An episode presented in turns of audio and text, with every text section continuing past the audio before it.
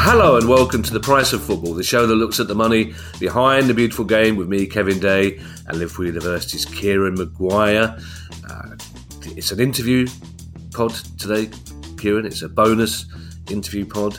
I'm not going to lie, it's three seconds since you re recorded yesterday's pod. Uh, so I'm guessing that in the meantime, you, you, briefly left frame just for a second to Pat Finley, but I'm, I'm guessing that your life is still as rosy and comfortable as it was three seconds ago. Yes, yes. Um, I, I, genuinely feel sorry for anybody that has to live with me or work with me because I am irritatingly cheerful. And uh, it, it, it, even when I got home last, know, when I, oh, yeah, when I got home from the Luton game, uh, yeah, it was one o'clock in the morning. Um, Baroness said, are you in a bad mood? Said, yeah, no, we, we that's fine. Um, anything else happened? Yeah, yeah, got got got done for speeding. said, what, what, why aren't you pissed off? I said, well, I've got, I've got a choice. you know, I, I, choose not to. So I, I, feel for the Baroness sometimes because you, you you get home sober all the time, so she doesn't know the pleasures of being woken up by a husband. Go, I'm so lucky to have you. Uh, yes. um, our interview today, Kieran, is with Martin Calladine who's written a book called No Questions Asked How Football Joined the CryptoCon. Um, I'm not saying anything to you, Kieran, that I didn't say to Martin. It's a fantastic book, but it left me with a feeling uh, of anger and depression.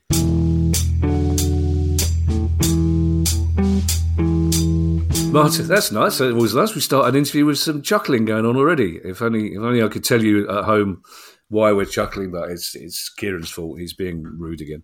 Um, we have, as I say, Martin Calladine joining us uh, this morning to talk about his fantastic book, No Questions Asked: How Football uh, Joined the CryptoCon. It's um, well, it's a fantastic book for me because I've always I've been again crypto from the start, pretty much as has uh, Kieran. If you're one of those crypto disciples, it's neither the book nor the interview for you. So, just spoiler alert. Martin, thank you for joining us. As I say, before we get into this terrible, terrible story, can we just ask you for a little bit about you and your your background? Sure. Well, I'm. Uh, but first of all, by the way, thanks for inviting me on. It's it's a rare pleasure to be on a show that's genuinely my favourite podcast. Um, oh, so wow. I've been. oh, really? I've been writing about football for about ten years, uh, primarily the kind of business of sport, ethics, and how it operates. And over time, I've come to do uh, more about the financial side. And I just kind of came across crypto in about 2019, and the last three or four years have just vanished uh, looking into that and writing about it. I, have to say, Martin, uh, we can see each other now on this new platform we record on. For somebody who has spent uh, much of his career delving into the murky business of football, you look much younger and less bitter than I was imagining. I was I was expecting someone to look a little bit like Kieran and I. But as you wrote and researched this book, Martin, were you surprised by the actual scale of the problem, the actual scale of the involvement of crypto in football? Or did you write the book because you already knew how big the problem was? Well, I think I've been writing about it for you know three or four years, watching the whole thing absolutely explode and kind of tracking down some really terrible, disgraceful partnerships. And about the end of 2022, there was kind of a big crypto crash, and it seemed like a good time to take stock. And I thought, well, okay, maybe there is a book in this, but I'm writing it thinking this is kind of like, um, you know, it, it's it's writing a history of a rather disgraceful episode in football. Um, but even as I began writing it, then although most you know NFTs and crypto coins have completely tr- crashed, Bitcoin started to pick up and grow and grow again. And so it seemed to me as I was writing, actually, it's more a kind of a, a warning alarm to say that what happened then could very easily happen again now that there's been no significant change in the way you know that crypto is regulated or operates and if clubs are starting to get back into it as we've seen recently with some signings in the premier league then we ought to be really worried again that people could end up losing an enormous amount of money again to people some of whom are almost certainly criminal and which football clubs should have known about the book is remarkably funny, I have to say, considering um, it's also one of the most depressing books I've ever read in my life. It's, it's it I I was furious and depressed at the end of it. I, I was chuntering for two days to the extent that Ali eventually went, I wish you hadn't read that bloody thing. Because I was literally like, Ali, have you seen what Barnsley did? This is shocking. But to, to set the tone for this conversation, and this did make me laugh, tell us about the most honest bit of small print you've ever read. yes, it, I think the, it's it's hard to overstate the appalling attitudes of some of the companies that football did business with. It's just extraordinary. You know, they yeah, it's absolutely standard in crypto to have terms and conditions that say, in effect, if anything goes wrong through our negligence. In some cases, there are some crypto ones that say through things that we did wrong, knowing that it would cost you money you can't touch us. But the, the best I think is is the, the Barnsley one. Um, the last clause of Hex's T's and C's, and that was a company that for about a fortnight was Barnsley's front of shirt sponsor. And, and it reads, and I'll, I'll just check it. If you've read down this far, congratulations. You'll notice that the theme of all of the above text is that you should have absolutely no expectations of any sort regarding anything. And if anything goes wrong, you shouldn't look for redress anywhere and you should receive none. So, you know, in other words, go F yourself. It, it's it's just a it's almost a sheer chutzpah of that bit where they go if you've read down this far, because basically that joke is for Kieran because Kieran would be the only person in the world who would actually have read down that far. But you, there's there's almost part of you because I'm not a Barnsley fan. You almost go, I I, I can't have, I almost appreciate that that blatant if murdering on criminal honesty. But that's the thing with all club. When when Palace joined up with with socios and to their credit, Palace had this huge, long four-page thing about what socios, but but that ended with you know, don't don't get too carried away with with trading these things because again, this is great. You could lose your house, and so it's like it starts. They start off selling you these things as a little bit of fun. You know what what what would Wilf Zaha's favourite pie be? You can vote on this, and then it, that goes on to you could lose your house. I, I, I see. I've got I've had to think long and hard about how to structure this interview, Martin, because I've got I had so many questions. But I, I, thought perhaps a better way in would be to ask you about three clubs in particular. Let's face it, you're not going to be welcome back in the boardrooms of most clubs in English football. But I thought if we looked at three clubs, not in too much detail, because I want people sure. to read your book and, and because we we need to keep this below an hour. But I thought if we looked at three clubs in particular, that would give an indication of the scale of the problem and the different types of problem. And the first is a story that we covered in quite some detail, and that's Manchester City. Yes. Um, say, I'm, I'm, sure some of your listeners will remember this, but um, this was the one that made me feel like there's there's really something bigger going on here, which is that Manchester City announced a partnership with a company called Three Key, who they said were their new DeFi partners in Germany and and uh, South Korea and they put out a press release. And at, at, that point, I got so cynical about these companies. Every time press release came out, I'd start to Google the founders. I'd look to see what their website looked like.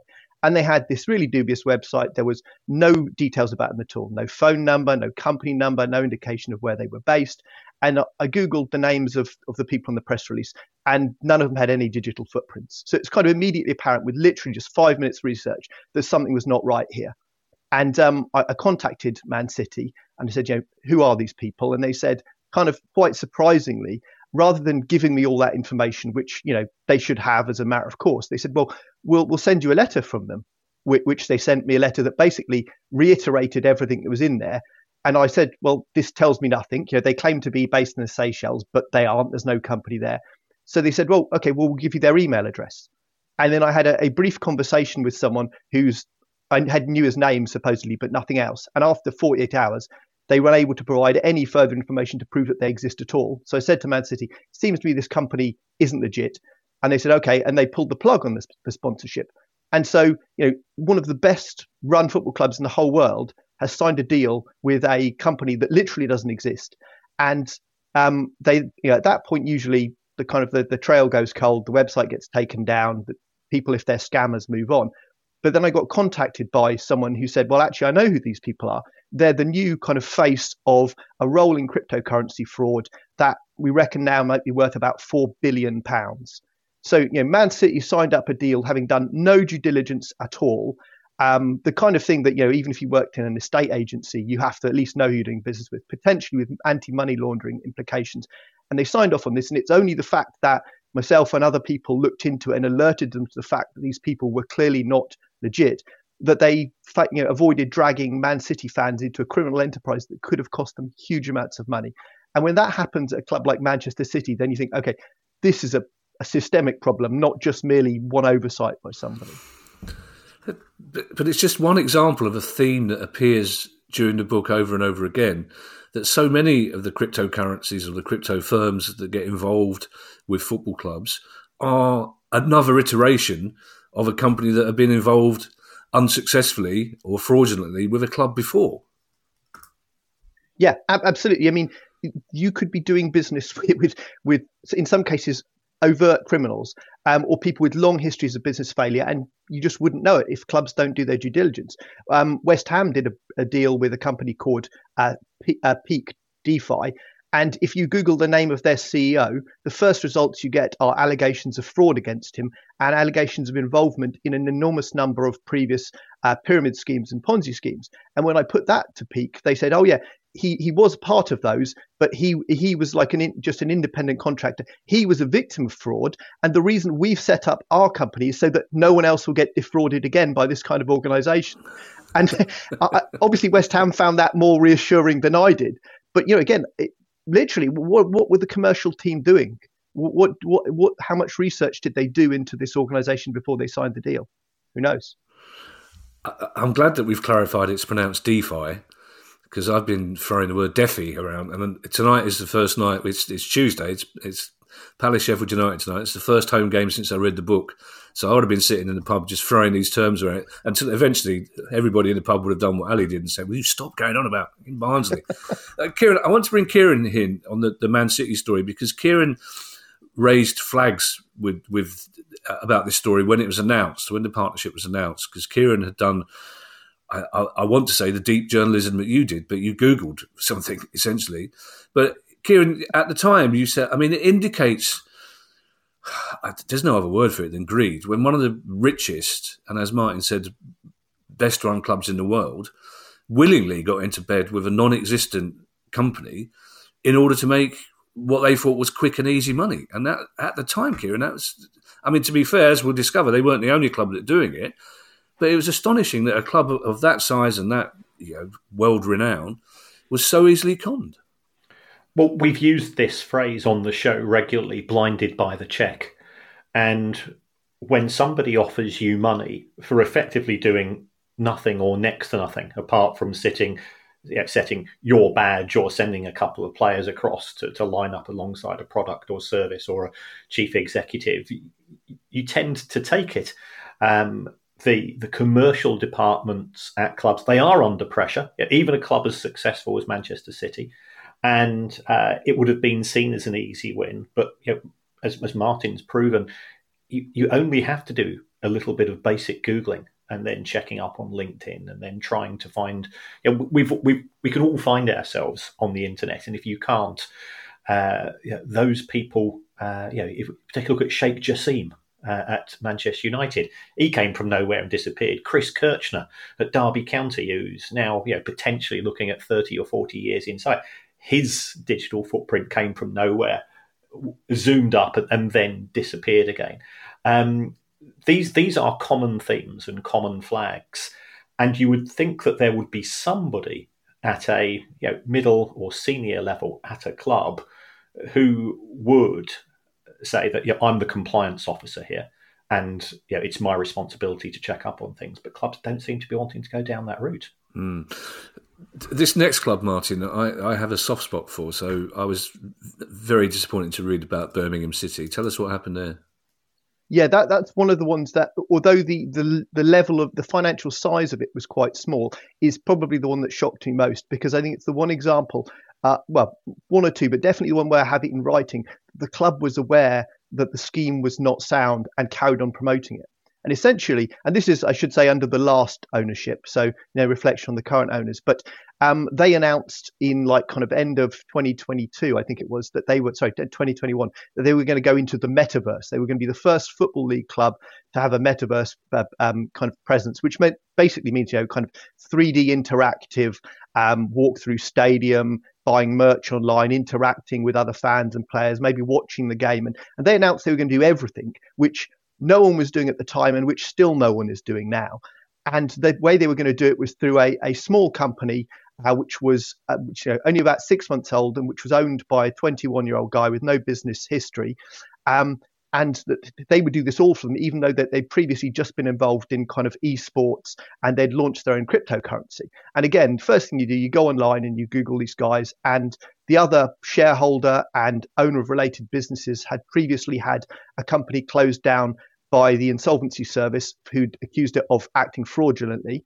Um, and the person who was uh, promoting them was one of these classic kind of uh, crypto hucksters. He was a guy, this strange guy called himself hid the hedge fund hippie, who appears in like a straw hat um, somewhere in tropical climes, often in a swimming pool, like some kind of televangelist screaming at you that you know we're going to the moon, we're going to the moon, and then and this is who Birmingham said, okay, this is a trustworthy long-term business who are going to create our metaverse presence. And they almost immediately ran into trouble. The cryptocurrency that they issued had completely crashed.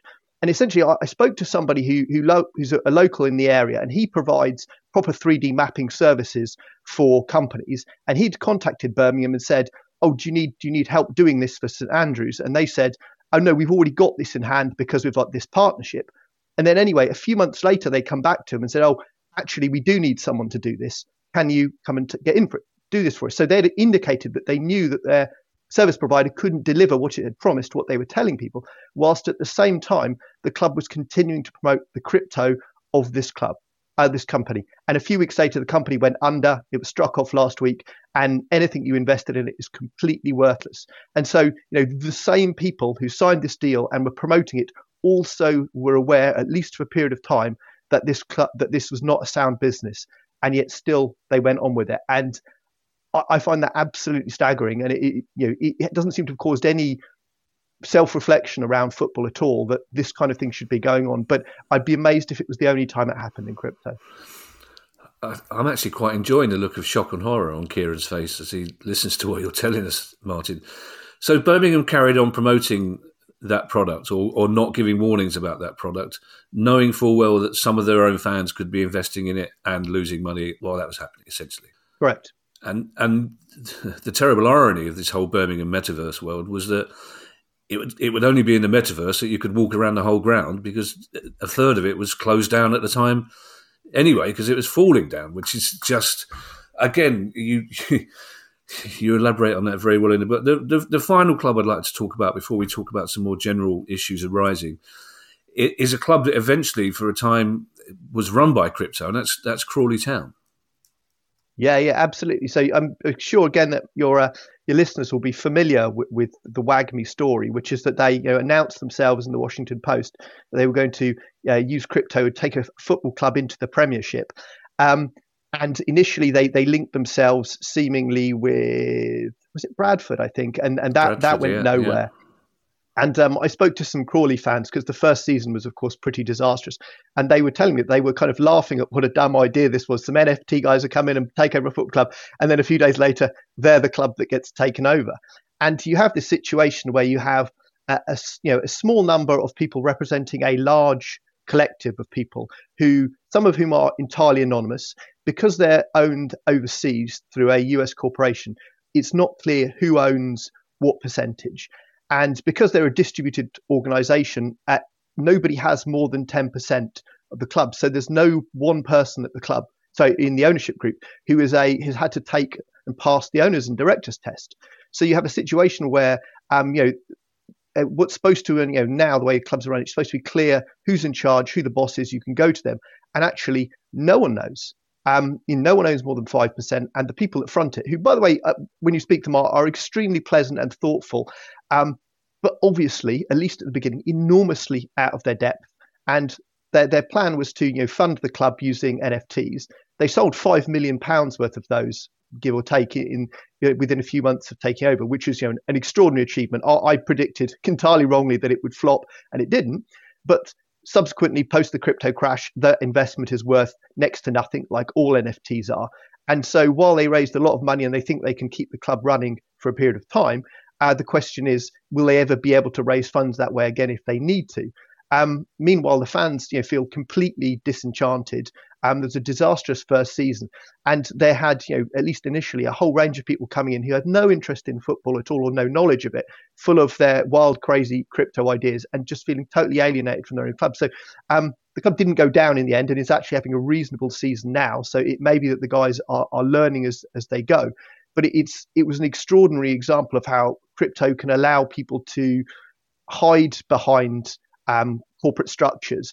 And it actually, rather than as it's always pitched as being ultimate transparency and a new way of kind of owning things, actually leave people even further removed from their, you know, that their treasured clubs than they ever were. Uh, WAGMI is an acronym, isn't it? Remind me what it stands for. Uh, we're all going to make it, which is like a, a crypto kind of like um, uh, injunction to you know be proud and hold on, and, and everyone's going to succeed. And, and indeed, subsequently, um, was saying most most uh, NFTs crashed to absolutely zero, and in fact, the vast majority of people did not make it.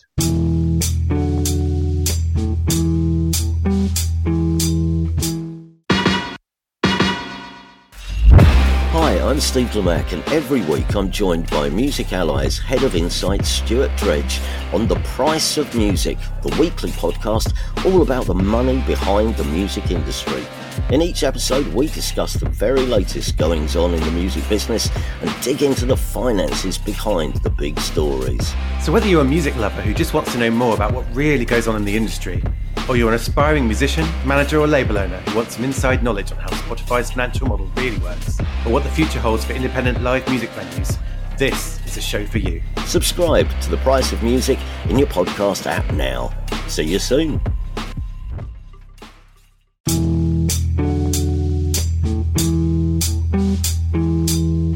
See, the irony is of these Americans coming in to, to take over Crawley is that in America, that kind of ownership, apart from the Green Bay Packers, I believe, you can't have a consortium owning a sports club. Certainly in the NFL, somebody has to have at least 30% of the ownership of the club.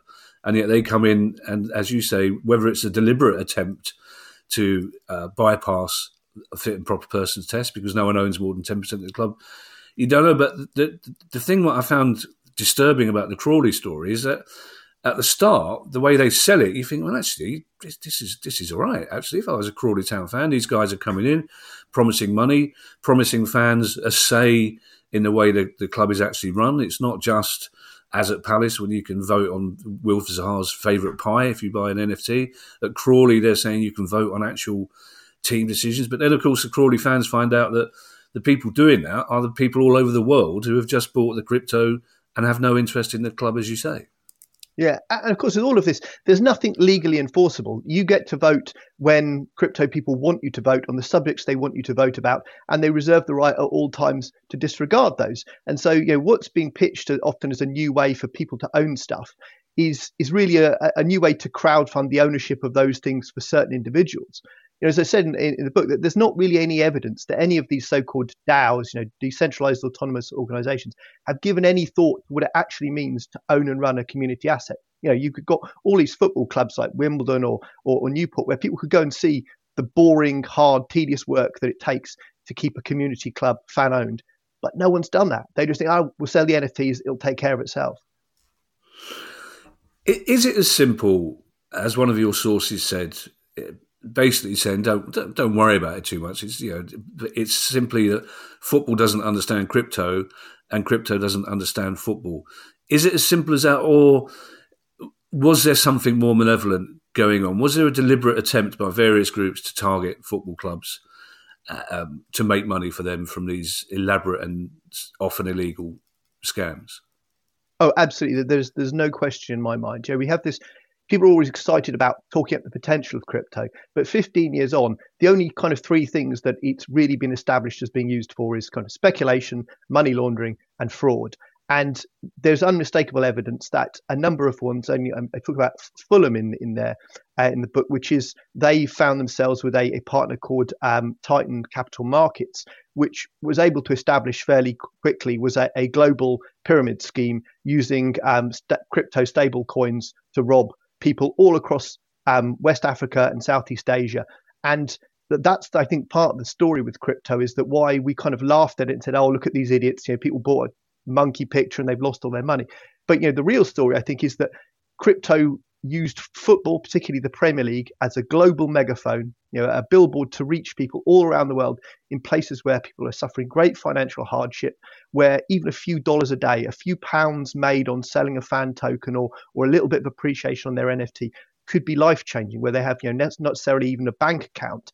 And these, so you had a situation where you know, Titan Capital Markets, even when Fulham found out that they were dubious and held on for a few weeks before finally cutting ties. Months later, in church halls in, in, Ghana, in rented offices in Thailand and Hong Kong, you had people doing their pitch and the first slide of the pitch deck is is the picture of the the CEO who you know still don't know his name he's a, he's a running under a false identity standing next to uh, standing in, in Craven Cottage surrounded by cutouts of Fulham players, and and that's the kind of the long tail of it. Is you you you take you sign this stuff up after 15 minutes of looking into it, and it goes out into the world, and in some cases, it's unquestionably been used to rob some of the poorest people in the world.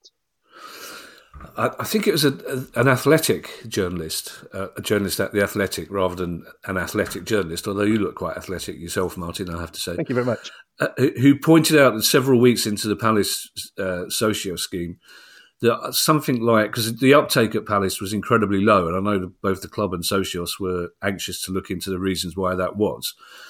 But it, it turned out that most of that uptake was in Turkey. That the, these uh, tokens were being traded and dealt with in Turkey. Um, but as you as you point out, part of the reason that there hasn't been as much fuss as there should be is that most of the losses have been borne by poor people around the world. Because uh, in you know there will be English football fans who may have lost a couple of hundred quid, but the, the, you know it doesn't seem as though people here have lost their houses. It doesn't seem as though too much damage has, has been done.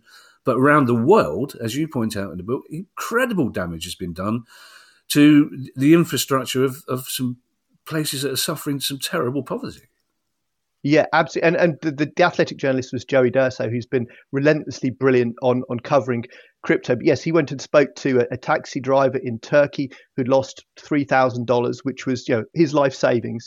And particularly in places like Turkey and Brazil, which ha- combine you know, difficult economic circumstances, high inflation, weak currency, and football mania, there is no question that some crypto firms, well, I wouldn't say that they deliberately, it appears to me that they were definitely very focused on signing uh, clubs in those areas, signing players in those areas, and targeting their sales there. And yeah, I can't remember the exact figure, but Joey showed an enormous number of, of Socios tokens were bought in Turkey. Um, and of course, a lot of those people have, have lost a lot of money. One, one of the things I, would mention is um, the Squid Coin scam which you know was very famous very briefly, which was some people that did a, a rug pull where they they sell something and run off with all the money, um, based on the, the the Squid Game TV show, and that earned about three million dollars. But you know, the same time that was going on, there was a, a scam called MTI, which you know I'm sure most of your listeners will have never heard of, and that cost investors across southern Africa and particularly in South Africa 1.7 billion dollars. So it's 500 times the size of the scam. Now you all heard about Squid Coin because that was exciting and focused largely on US and Western people and had some IP that was sexy. But a, a scandal involving some of the poorest people in the global South um, which was, let's say, 500 times larger, didn't make the papers here. That was one of the three largest crypto scams in 20, 21. One of the others was the was the three key rolling crypto scam, and that just doesn't come onto our our radars at all. And that's not in that case that that was associated with football, but um, football has been completely unwilling to ask itself the question: not just do we need to um, properly look into these partners, but what responsibility do we take when things go wrong?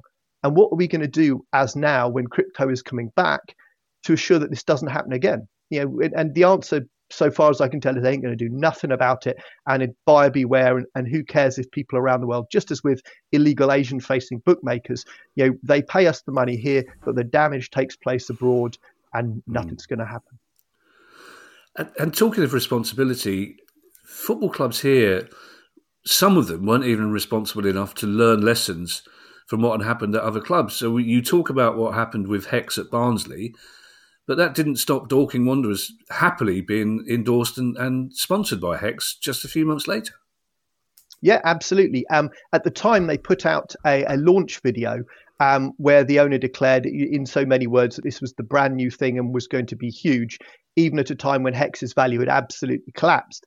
And I think the thing there's two things worth noting about Hex is that if you spend 10 minutes reading about it, you'll either conclude that it sounds really dodgy or that you don't understand it at all and you probably shouldn't be investing in it. And the second bit is that shortly after Dorking endorsed them, they're now, I think, the front of shirt sponsor for Dorking. Yeah. Is that yeah. the uh, the US SEC, so the financial regulator, uh, charged the founder with an enormous fraud, they say to the tune of tens of millions of dollars, and suspect that as much as a billion dollars may have gone into that scheme, most of which has been completely wiped out and will never come back. So even you know that that sponsorship remains in place today, and it's only Dorking. Know, they are a small organisation, but there are other companies that remain, uh, you know, in good standing with, with football clubs who I think if you looked at them today, there's no way you would sign up with them. You know, just just a couple of weeks ago, Chelsea have signed up with uh, BingX, which is a, a, cryptocurrency exchange based in Singapore.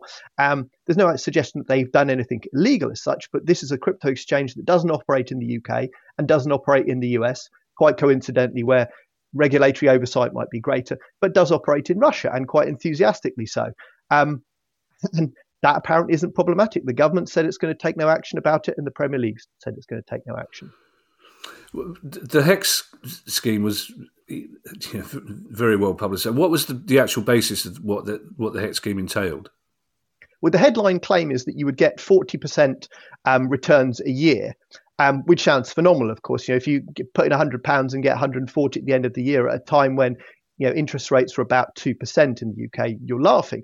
But of course, that's not possible. That isn't what it was. What actually is that you would buy Hex crypto, and at the end of the year, you would automatically be issued with um, some additional crypto because they the, the, the, scheme automatically produce, adds an inflationary amount in. And then for all the people that have pulled out, they lose their crypto. All the rest that's rounded up is given back to you. So you get about 40% more crypto at the end of the year than you had when you invested. Whether you've actually got 40% interest depends on whether the price of the of the of the crypto has gone up or down in that period. And of course, the answer is that unless you got in right at the beginning, it's gone down. And so you have technically got 40% interest, but not 40% interest in the way that anybody looking at it would understand, and certainly not in a way that a regulated financial organisation in the UK would ever be allowed to claim in any of its marketing literature. So you mentioned right at the beginning there, uh, right? I think it's it's only fair, and I hate doing this to be perfectly honest, but every now and again, producer guy will say to us, "You need to reflect. There are other sides to the story." Some people who did get in at the beginning did make a lot of money. It, it, it, was possible for some people legitimately to make a lot of money from crypto early on if they got in early and sold early, wasn't it? Yeah, that, that's how pyramid schemes work. Um, you know, the it, it is entirely possible. Know, we all. I mean, part of what fueled, I think, the crypto boom. You know, it arrived around the time of of COVID when people were at home. They had they were bored. They had more money because of furlough and there was no football on the telly is that crypto was peaking. And everybody knew you know a friend of a friend who'd made a couple of hundred grand on bitcoin. It was it was a really common story. Um and so yes it is perfectly true. Not everyone got wiped out. Of course not. Um but if you went into it um, with the general ne- level of knowledge that most people had at that time you couldn't possibly have predicted when the right time to sell was and how you could reliably make money. It's not in the same way that any other investment where you know it's pretty clear what and when you're going to get a return on. And so you know the the government, uh, uh, sorry, a, a parliamentary inquiry recently described it as much more like gambling. And I think that's way too kind because at least with gambling you often have a vague idea of what the odds were.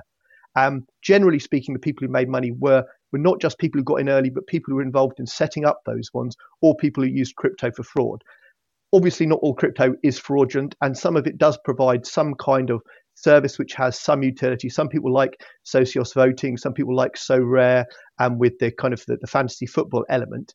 But the general idea that underpinned crypto that it was a new way of making money and that it was going to transform society at all levels has proved to be entirely false. Um, and I think it would, it would people in, in working in that sphere would do well to recognize that rather than just simply say, oh, hang on, Bitcoin's soaring again. I, am glad you mentioned the fact that some people like it, the option to vote, the option to play Sorare, whatever fantasy football that. Because my next question was: Were or are any football crypto schemes set up in good faith for benevolent reasons, or were the, were all of them, every single one of them, set up in order to make money quickly for either the club or the crypto company? um, I would hate to to libel at stroke every single person working in crypto, but what I would say is if you look at um, Socios, for example, the, uh, the headline pitch to, to fans, which is you, know, you can have a say in your club, which I think in most people, even if it's on a fairly unimportant thing, you know, like uh, what music will we play when we run out to, that's actually fine, right? If you're a season ticket holder and you get an email saying sign here and you can have a vote on that, I think you'd do that. But the question they have to answer, and they can't really produce a good answer, is why do we have to use the blockchain for this? Why do I have to buy Socios cryptocurrency first and transfer it? Why does the, the price move up and down? Why isn't it a set price? Why can anyone from who supports any club buy as many tokens in as many clubs as they want to? Why is there a trading market built off the back of this? And why is the pitch to clubs that you get a 50% stake of all of the sales? You know, I find it very hard to interpret that anything other than a, a deliberately constructed market for crypto designed to boost the value of the underlying crypto and make everyone involved wealthy. And you might think that's fine, but you could do all of that, any of the actual end user benefits of being able to vote on things and have a say and stuff and get additional benefits. You can do that all for free with existing technology that doesn't require any kind of financial speculation. It doesn't require to fans to be exposed to pump and dump schemes and crypto speculation. So, yeah, I'm sure some people genuinely did it in good faith because some people really did believe, probably wrongly, that this was a a life changing technology on the scale of of the internet. But I think they've mostly been proven wrong. Obviously, as I said, a significant number of people went into it with their eyes open that this was an opportunity to make a huge amount of money in a short period of time. Uh, Kieran, I want to bring you back here, here on this because one of the, one of the things that Martin's book does so well is to explain to people like me what some of the concepts are that we've thrown about with gay abandon on the pod for the last four years. Uh, the blockchain in particular. Kieran, you never told me that blockchain is essentially a massive glorified spreadsheet. Because I, I thought you'd be all over that, Kieran a massive glorified spreadsheet, which is essentially what it is. Because I, it's one of those things that you go, oh, I'm intelligent. I hear people talk about blockchain. I know what that is. Turns out I had no real clue what blockchain was or meant. The blockchain is is in theory absolutely great. It's a, it's a digital register. So you know, instead of me keeping in uh, you know, my MOT as a piece of paper, I've now got it from a digital source. It can be verified. It be, can be confirmed. Um, and from that point of view, it's really good. And in some industries, you know, I, when I uh, attended the uh, all, parli- all party parliamentary committee, um, we had people from the, the entertainment industry, from the arts industry, saying, you, know, you might have sold a painting to somebody and you've sold it via the blockchain and you're entitled to 20% when that's sold on. Well, here we've got a, a paper trail or we, have got a digital trail as to those transactions that ensures that you get your 20% um, and so on but the value is is very much in the in the receipt rather than the the product when it comes to non-fungible tokens and fan tokens. And, and i will temper uh, the analogy which which i use uh, in the live shows.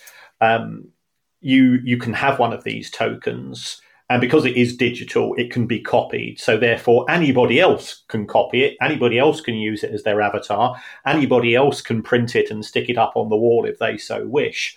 Um, and, and it is the equivalent of, of me saying that that anybody can sleep with my wife, but so long as I've got the wedding certificate, everything is fine because that's what they're effectively doing. Uh, and uh, know, that's that's where I think the uh, the issues uh, arise. Uh, anybody who's been to one of our live shows will know that you really did temper the hell out of that analogy. You, you, that's one of the reasons I urge people to come and see our live shows to hear how, how tempered that analogy actually was. Martin, how difficult was it to get anyone at a club to talk to you on record about these issues? And on the other side of that, how difficult was it to get any of what you can only describe as crypto disciples to admit to you that it could possibly be open to exploitation? not as difficult as you might have thought. I, I spoke to some people at clubs, um, some of whom were, were really quite troubled at what had gone on, but we're keen to stress that, as Kieran said, a lot of them are under enormous amounts of pressure. Um, and you know, he, he, said to me, you if you if you have you know if you don't have a front shirt sponsor, you're going to get fired. It's as simple as that. Um, you ha- sometimes you have very little leeway um, about who you can accept. He said he was in a couple of them were in, in fortunate positions where their owners said you don't have to touch this stuff and you can just say get rid of it. But many of them were talked about it in the sense of it was like a, the Wild West that just stuff was going on. You'd get a phone call, people would just call you up saying, "Oh, we, we, we're a crypto company. You've never heard of us. We've got X amount of money to spend." And sometimes it would be twice or three times what even a gambling company would pay. And then you'd say, "What can you do for us with that?" Huge amounts of money for really small stuff. Very hard to say no to if you're in effect a salesman on with targets to hit.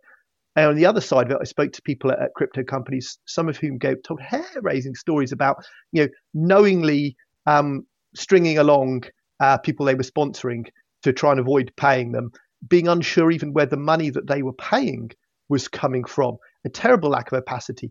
Um, the kind of thing that you would see you see in kind of uh, shows about you know Silicon Valley startups and tech stuff, but just absolutely on steroids. Because at that period of time, it was just this gold rush. Huge amounts of money were being made by some people, and just people stopped asking questions. Their brains were just switched off because everyone for for 15 minutes swallowed the idea that it could make us all rich. One of those crypto disciples, uh, oddly, is Michael Owen, and we've talked a lot uh, in the pod. I, I mean, how anyone could sit through a 15 minute session for Michael Owen about anything, let alone about buying crypto, is beyond me.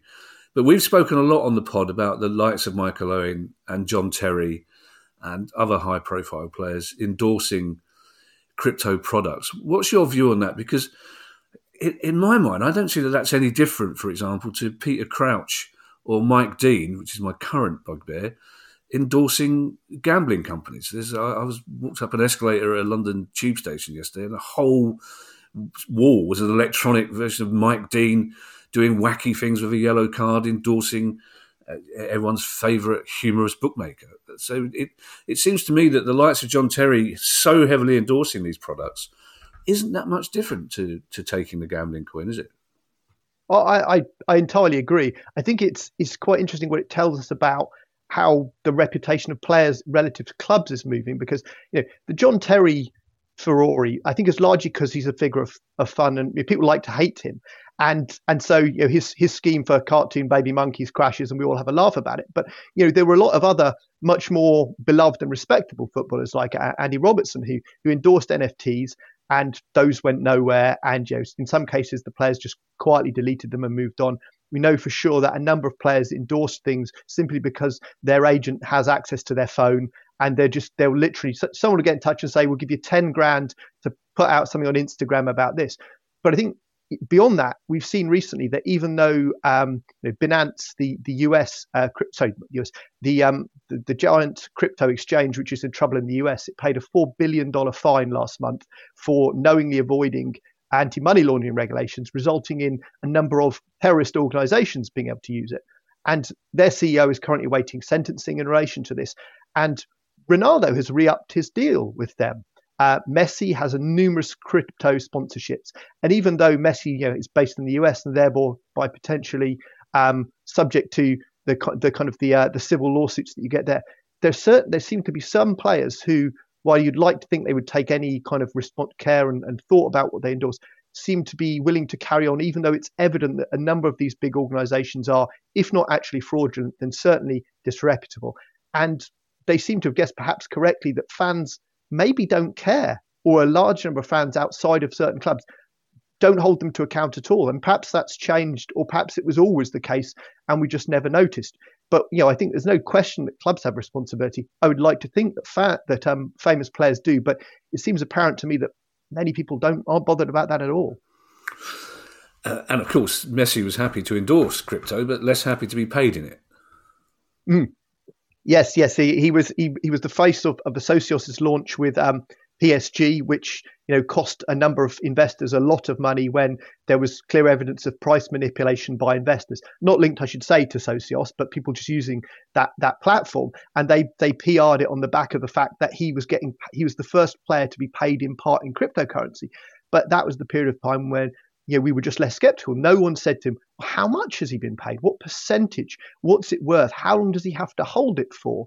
Um, you know, was it even more than one token's worth? And I suspect it probably wasn't much because a lot of players at his level are, are very savvy businessmen or employ very savvy businessmen, and they will have made damn sure they cashed out, even as the people who bought into it on the back of it may end up holding the bag.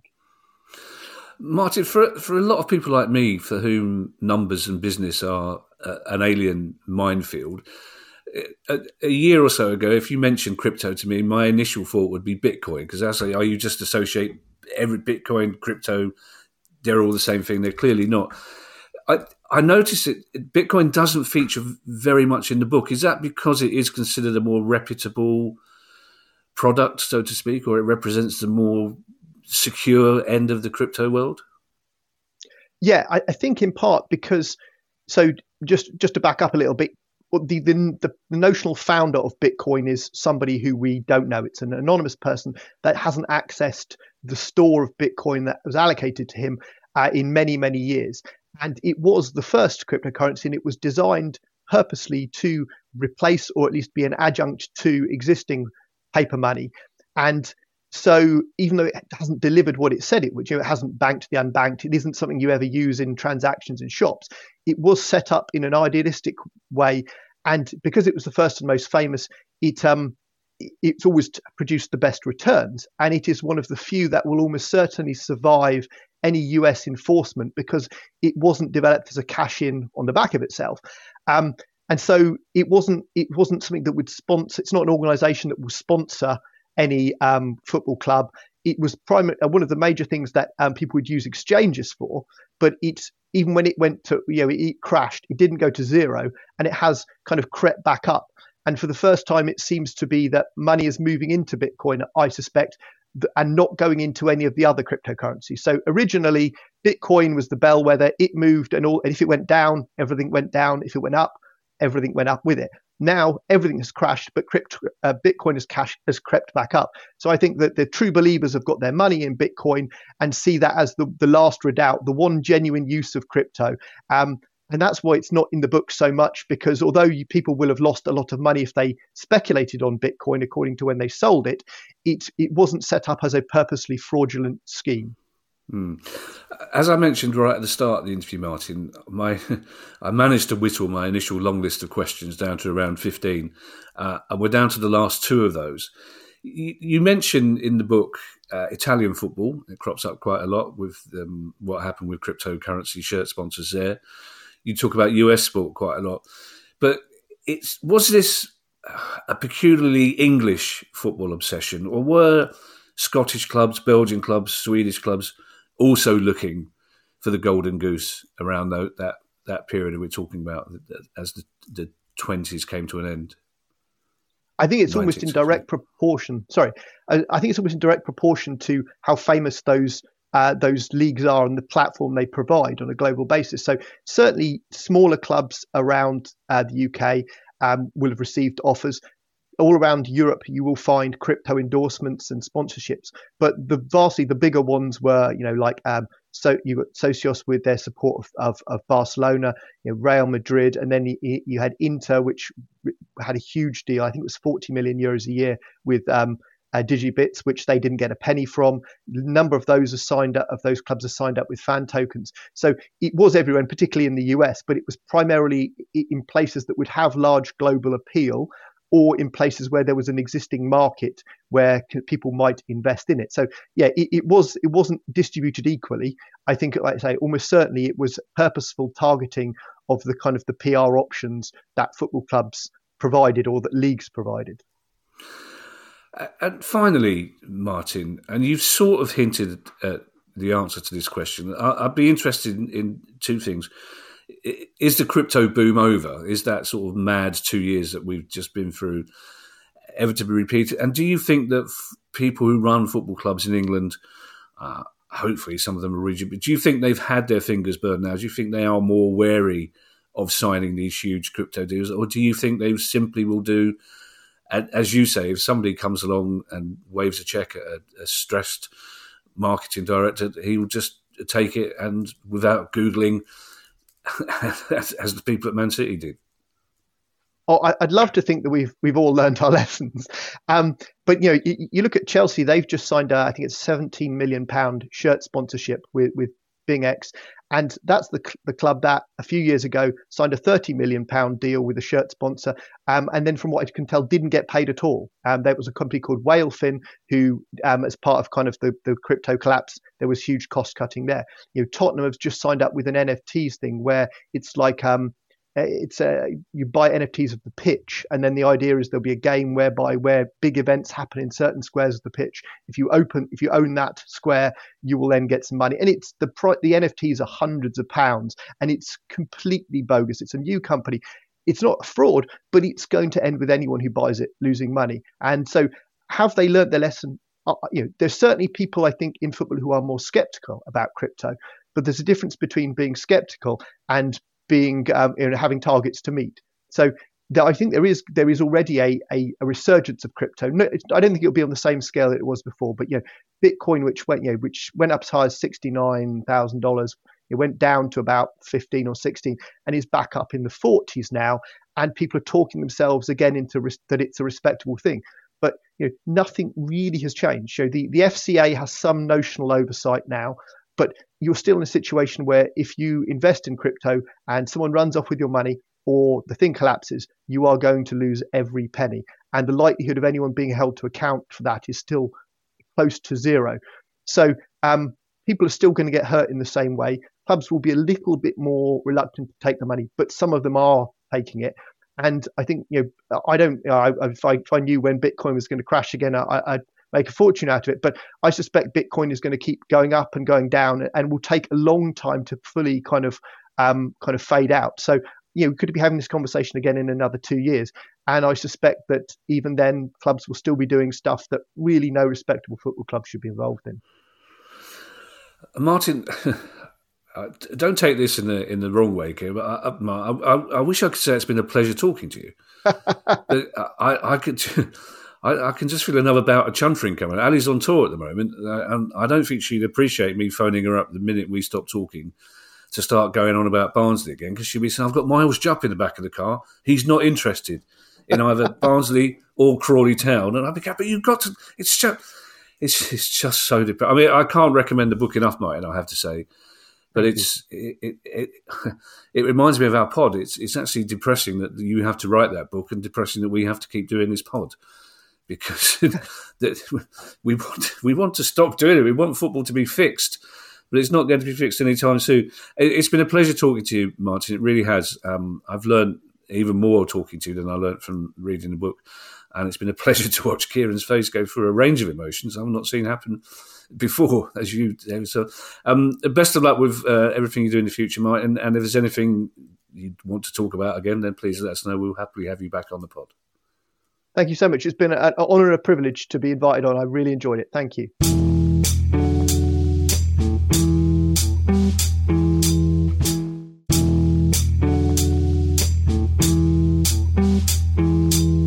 It's astonishing, Kieran, how even big clubs with a lot of money were so, as you say, blinded by the check in the two sort of two years between you know 29 either side of the pandemic if you like that they did no no due diligence whatsoever on these generally scammers and in some cases carried on endorsing a product knowing full well that fans of the club who bought it would lose money on it it's astonishing Kieran.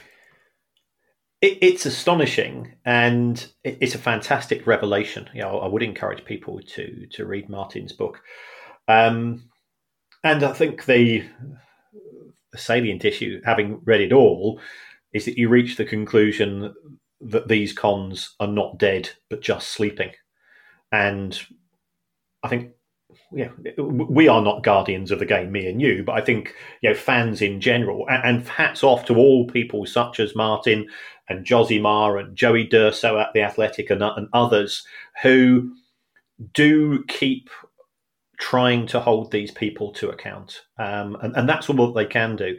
And then it's up to the clubs, and also to be fair, lots of fan groups, you know, and, and uh, uh, yeah, we're recording this just before the Derby game, but I also say hats off to the Palace fans who, who en masse said we're not having anything of that. You know, this this is not this is not how we see Palace in terms of our relationship and our uh, equity in the club and the uh, other you know the other buzzwords that these scammers use. I think what distresses me, man, I, I meant to talk about this to Martin uh, but the, the, interview was so full of detail, we went off in various different directions. I, I actually forgot to. Uh, and Palace weren't the only club who did this. I've, I've looked at the um, the T's and C's of a lot of clubs when they were setting up their their, their own cryptocurrencies. Um, Palace set up the Eagles. The, that was the name of the. They, they, might as well have called it the Parishes because it was a. Uh, let's face it, partly a vanity project. But yeah, and they all give the same warnings. They all they all do. Look, you know, people do trade and deal with these things, so be very careful if you do that. The Palace one actually says you could lose your house, which is a very stark warning. But also within the same T's and C's, they, they tell you, well, and don't forget you could you could be subject to capital gains tax. But and that implies to me that there's a lot of money to be made because you have to make a lot of money really before you're going to be paying capital gains tax. So at the same time as they're warning you, they're also tipping you the wink and going, "You could make a fortune out of these things," you know, because they they sell them quite innocently as you know what what flavour pie do you want for the Boxing Day game? You can you can vote now if you buy a, a token.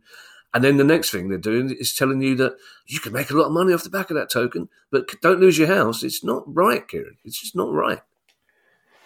You're absolutely correct. Um, the the people who are behind these schemes, they're very good at walking the tightrope in terms of not marketing their product or service as an investment but they let other people do that. They do the dog whistling, and the, the remaining people respond.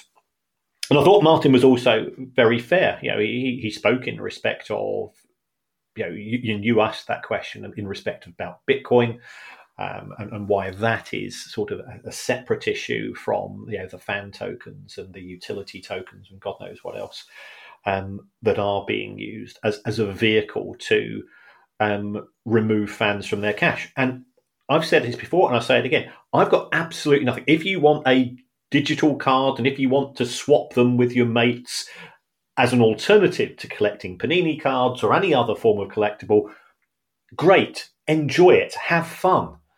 But it's not an investment. Yeah, when when I look at my, uh, you know, 2018 uh, FIFA World Cup Panini collection, which has still got 12 stickers missing, I don't go to myself, yeah, Kieran, when you retire, that's your that's your nest egg, mate. That's your nest egg. you know, on yesterday's pod, Kieran, I talked about you finally being able to look Uncle Terry in the eye. And now I rescind that now, Kieran. Because although I'm sure if Uncle Terry was still with us, he'd get you those 12 stickers. Uh, oh, they might be ripped out. Probably misspelled. They, they, yeah. yeah. they might be ripped out of the nine-year-old album, but he'd get them for you. Don't worry. Thank you to everyone who's donated to the pod via our Patreon page. If you'd like to make a small monthly contribution to the pod as well, that'd be very kind of you, and it will give you access to our chat community and our regular quizzes. If you want to do that, you can go to patreon.com/slash price of football. You can go to questions at priceoffootball.com if you've got a question you'd like answered on our regular Monday show. And you can go to priceoffootball.com if you want to buy a book or a Price of Football t shirt. Bye, everyone. Bye. The price of football.